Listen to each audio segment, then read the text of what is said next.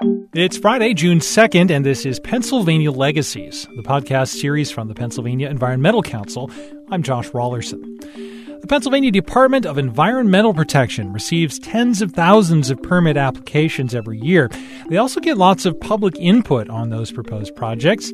Not all of it is helpful. We want public input, we make better decisions based on it, but we need it to be relevant. Today, we hear from one of the people responsible for fielding all that information submitted by industry, by environmental groups, property owners, municipal governments, and others. She says for DEP to make the right decisions, each of those stakeholders has to bring their A game to the public comment process. People that place applications before us have spent a lot of money and they've invested a great deal in those applications. Folks who want to engage in that process have to do a similar thing. Alexandra Chiaruttini is chief counsel at DEP. She gave the keynote at PEC's regional awards dinner last month in Pittsburgh, where she called on the audience to practice and promote what DEP Secretary Patrick McDonnell calls varsity citizenship. We'll unpack what that means in a few minutes. First, though, let's listen to Alex Chiaruttini's keynote speech at the 2017 Western Pennsylvania Environmental Awards.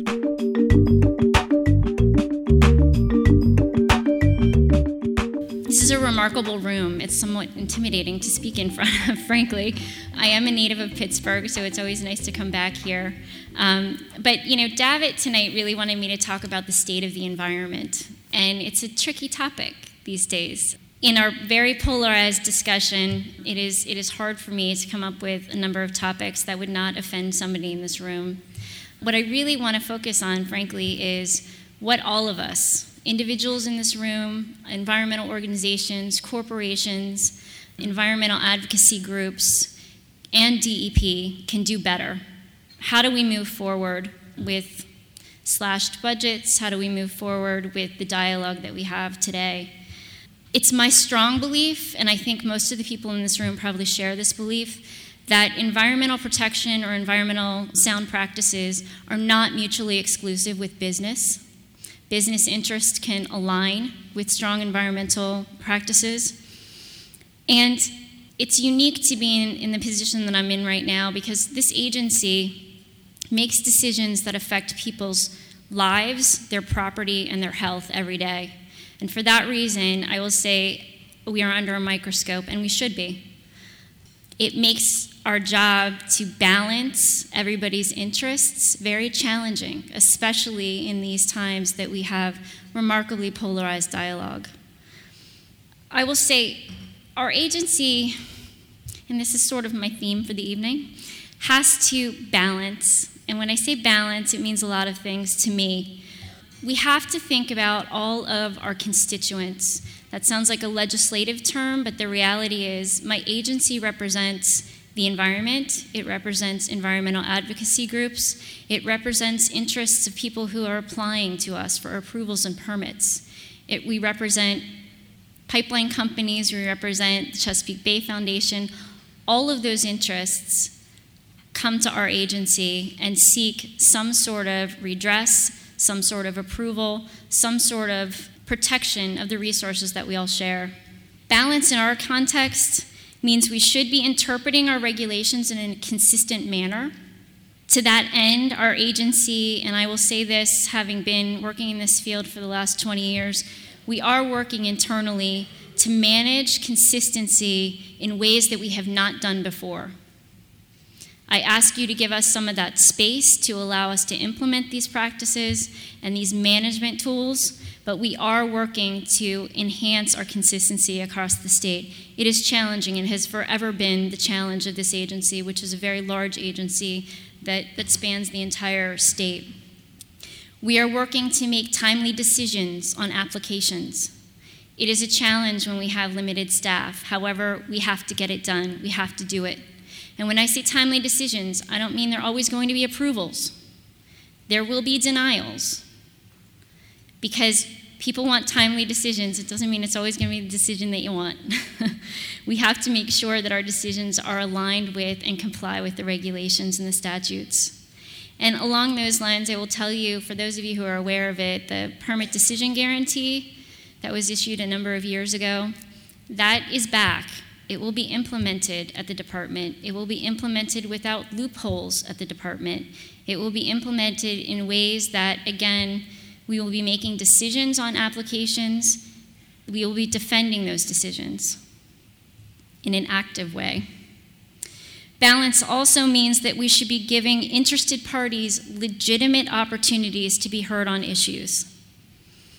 To that end, we have done a number of things um, since I've been at the department. We've been enhancing public involvement opportunities across all programs. We're putting more applications out for public comment, in many cases where it is not required under any statute or regulation. We are extending or expanding public comment periods where necessary and appropriate. We are holding more public hearings across the state on projects we're finding better ways to engage the environmental justice communities across the state. We, I think, have been out of touch with a lot of those communities over the years, and it's been waxing and waning in terms of our appreciation of those communities. And we really are focusing on engaging those communities in ways that are meaningful and helpful to them. We're adding more and more information to our website. That sounds a little bit 2001, but, but the reality is we are sort of in 2001 from a technology standpoint. But we are using our website in a much more effective way. Um, at least we are, we are working to do that, and any input anybody has, please provide it. We're trying to create information that, again, will provide more awareness of what we're doing and why we're taking the actions that we take when we're using our website, it enables people to do reviews of documents that they otherwise would have had to have made an appointment in our file rooms in any one of our offices, which is inconvenient and frankly, I oftentimes had a 30 day appeal period that I was dealing with and couldn't even get into the file room to look at the, the document I was seeking to appeal. So we're trying to avoid that in the future. I will tell you this, however, again, from the balance standpoint, enhanced public involvement does not mean unlimited public involvement. And I say that because we've got a lot of folks that don't seem to understand or don't appreciate that there are applicants. Applicants need to get decisions on their applications. So, for example, for public comment periods, we will in some cases do additional public comment periods where the application that was originally noticed has materially changed at the time when we're ready to issue a permit or deny a permit. Only where the application has material changed. It's not because 20 people missed the original 30 day period or 60 day period or 120 day period. We can't do that. We can't do that for applicants, and we can't do it for uh, environmental groups or anybody. We need to be pretty consistent. Another example is public hearings. Literally, we get questions, we get requests from all over the globe to do public hearings because they're part of networks, I think. That is not the purpose of our public hearings, and frankly, we can't hold an infinite number and an infinite um, locations for public hearings. It needs to be relevant and it should be the local people. Thank you. Okay, my first goal was that nobody walks out of this, this, this conversation, so good. Balance also means we should be transparent in our decisions so that the public understands both the decision that we're making and why we're making it. To that end, we are improving transparency again across all programs. Our agency receives a significant amount of data and information um, from permittees, from uh, all sorts of um, entities, it is oftentimes in an undigestible state. It comes in in spreadsheets, it may come in in um, computer printouts that are meaningless to the public. We are trying to take the information that we are consistently asked for or asked about and condense it or reformat it into a meaningful format for people to be able to use and understand the relevance of it, the importance of it, and what it means. We've created things like the pipeline portal. This is a page on our website or a series of pages on our website that, because pipelines are of interest to a lot of people, um, we have created, again, citizen friendly information explaining the, the permitting process, what permits are commonly required for pipeline projects, what programs, we cite the regulations, we provide them with links to the regulations. We also, for all of the major pipeline projects, we have created pages for each of them. So you can actually go onto those project pages and look at the applications that the department is reviewing. We're also implementing e permitting. Sounds remarkably boring and, and stupid to a lot of people, but e permitting, frankly, again, increases transparency in that you can now track a permit. Again, you will be able to go onto a GIS map, click on a dot where the permit application is on the Pennsylvania map, and you'll be able to pull up all inspection reports and all of their application. E inspections are remarkably important for us because they get our inspector, inspectors, they save them one day a week because they don't have to input data from all of their inspections on Friday or Thursday or whatever. They can be out in the field that much longer. The other thing that it's helping us do is get that information onto public web page. We're also trying to incorporate electronic comment to make it easier for people to submit comments to us, both on applications where we're seeking public comment, but also I spend a few days um, a year answering comments from people or questions from people that just come in from the public. Balance also means that we should effective, be effectively communicating with the public. Some of the things I've said fall into that category, but we also really need to enhance our ability to communicate with the public. And that is utilizing fact sheets that are helpful, that is creating documents that are citizen friendly, that are not uh, remarkably technical in how they explain things. When we're out doing field inspections, we need our inspectors to be comfortable to communicate what they're seeing with the landowner or the permittee. We have gotten away from that, I think. And we need to start educating again. We have an environmental educator who we've recently hired, and, and they um, are going to be tasked with getting out there more and educating the public. Fortunately, I will say, this is a room of great doers. Right now is a remarkable time for all of you. and I'm coining, I'm taking a phrase from Patrick, my secretary. It's varsity citizenship. We have our budgets cut the feds will be cutting our budget further. Some of you will be our eyes and ears on the ground. Corporations need to step forward where you have environmental ethics or, or mission statements. Take those to heart and use them, apply them throughout what you do every day. I've worked for companies that do that. They tend to be the more profitable companies, I'll be honest with you, in my experience. The companies that, that just treat it as words on the wall tend to be the ones that are struggling. And, and that is a pretty consistent um, observation. Lobby honestly. Lobby the heck out of whatever legislator you want to, but lobby honestly. And engage openly with the department. We can only make really good decisions if we're fully informed. If we understand what you can live with, what you absolutely can't live with, why can you not live with it, and then we can balance all of the interests, which is what we're supposed to do. Individual citizens and environmental groups, and I'm almost done. For you, this is your time to raise money. I recognize that, and I hope that you do it. You have to use that money remarkably wisely. Understand the regulations that we work in, understand what our role is in the authorization, the policy, whatever context you're working in. Understand what our legal authority limits are. And I tell you that because I want your comments to be remarkably relevant and helpful to us. I want you to be providing us with information that we need that we wouldn't otherwise get. This is true of corporate citizens too. You have to be ready for 30 day public comment periods. I know it is remarkably onerous for anybody to look at a massive application and have 30 days to provide comments, you need to invest just like the applicant has invested. You need to invest in experts. You need to invest the time in submitting comments to us. Otherwise, I'm going to get 300 comments that say, I don't want this in my backyard, but I can't do anything with that comment. It's not relevant to the decisions we're making.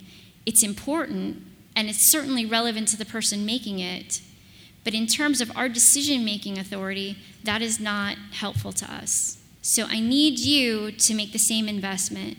If you do that, if the corporations do that, if business, if small business, individuals, and environmental groups participate fully and truly in a material way, we will make better decisions. We want public input. We need your input.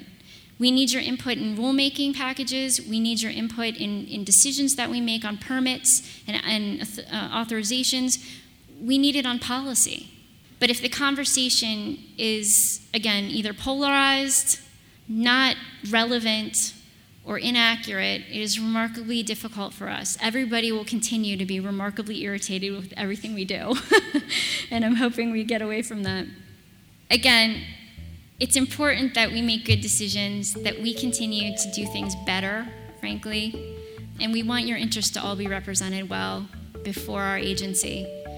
I just want to say thank you again and congratulations to all of the award recipients. DEP Chief Counsel Alex Chiaruttini speaking last month at the Western Pennsylvania Environmental Awards ceremony at the Westin Hotel and Convention Center in Pittsburgh. I caught up with her in the lobby after the dinner to follow up on some of what she talked about. You spoke about some of the challenges that DEP is dealing with and uh, some of the priorities that you've set going forward transparency uh, accessibility and moving moving the technology forward yeah i mean i think um, our, our part of my comments really were focused on the fact that my agency sits in the middle of all of the issues that relate to our environment. And we have to find ways to balance all of those interests. Sometimes they're competing, sometimes they're directly competing, sometimes it's a little more complex than that. But there are a number of things that we can do better and that we should be working on, and we are working on. Increased transparency is one. Um, getting permit decisions, getting other decisions out of the department in a timely way is another. Being consistent across the state in our decision making is, is another key factor in people understanding what we're doing and why we're doing it. Um, and probably the final, final thing is encouraging people to submit comments to us, to provide us with input, with feedback that's meaningful and relevant for the decisions that we make. And you used a really interesting phrase, uh, varsity citizenship. Was that it? yes. What What does that mean to you? To me, that means we're we're at a time where what we do with environmental regulation is complex. It's fundamentally based on science. The science of the environment has grown. It has become much more complex by its nature. We are now detecting lower levels um, in laboratories now. We are doing more toxicology studies. Um, we understand complex aquatic systems, large river systems. So we have to regulate to that. Um, in order to provide us with meaningful input, you have to do your homework. You can no longer just tell us that you would not like a pipeline in your backyard. We don't regulate that. What we do regulate are impacts to wetlands. What we regulate are um, earth moving activities that may impact surface waters. You need to give us comments about that, and it frankly often requires experts. So, varsity citizenship, you have to be ready to take action, you have to be fully engaged with us at all, all steps of our process. Um, watch what we are doing, pay attention. And, and my one point, I think, that I that I hope resonated is people that place applications before us have spent a lot of money and they've invested a great deal in those applications. Folks who want to engage in that process have to do a similar thing. So we want public input, we make better decisions based on it, but we need it to be relevant. That kind of goes back to the education issue that you talked about too. DEP has a role uh, to play in helping citizens you know, marshal those resources and get the information they need to, to be meaningful participants. Yes, we need to be better in concentrating on getting information that is digestible to the average citizen, that people can place in their context. So, for example, just knowing a permit number or trying to find a permit number related to activities going on near your house, it's it's much easier to identify it on a GIS map So we need to present information that way so that somebody doesn't need a translation device of some sort to look at the data and information that we collect every day and that we're basing our decisions on. How are you going to do all these things with the funding challenges that you're, you're dealing with? Um, well, you know, I think our secretary, we're lucky in that we now have a secretary who actually was in charge of our agency's budget at one time, which is a remarkably complex beast. So he truly understands it. He also understands and has actually looked at a lot of the technology that we had that where we were underutilizing. So, in some cases, the technology that we need to make things more t- transparent, to get real information out to people, we actually had for some period of time. We are now using it fully. We also have an improved CIO. Um, our, our information system um, officer is willing and capable of, of helping us build a lot of these platforms. And you have to prioritize it. I mean, that is really, he has prioritized these things, and that is really his focus. How do you think this message went over with this crowd tonight? You got uh, at least one really enthusiastic outburst of applause that I noted. yes, I was really happy nobody walked out. That was my that was my bar. Um, I think it went over well. I was trying, you know, it's a, it's a very um, mixed group. I think they all are here for a common purpose and intent, but it is a very mixed group audience. So I hope that they, I hope that they took away that we really, my agency operates in the midst. I mean, it truly is the apex of, of a lot of um, public interest and, and business interest and political interest. Well, thanks for being here tonight. Thank you. Thank you for listening to this week's Pennsylvania Legacies. You'll find all of our past episodes on the website at pecpa.org where you can listen online or you can subscribe in iTunes or SoundCloud. When you do, don't forget to rate and review. And of course, send us your feedback. Drop an email to legacies at pecpa.org. Get in touch by Twitter at pecpa or uh, like us on Facebook and give us a shout there. We'll be back next week with another episode. Until then, for the Pennsylvania Environmental Council, I'm Josh Raulerson.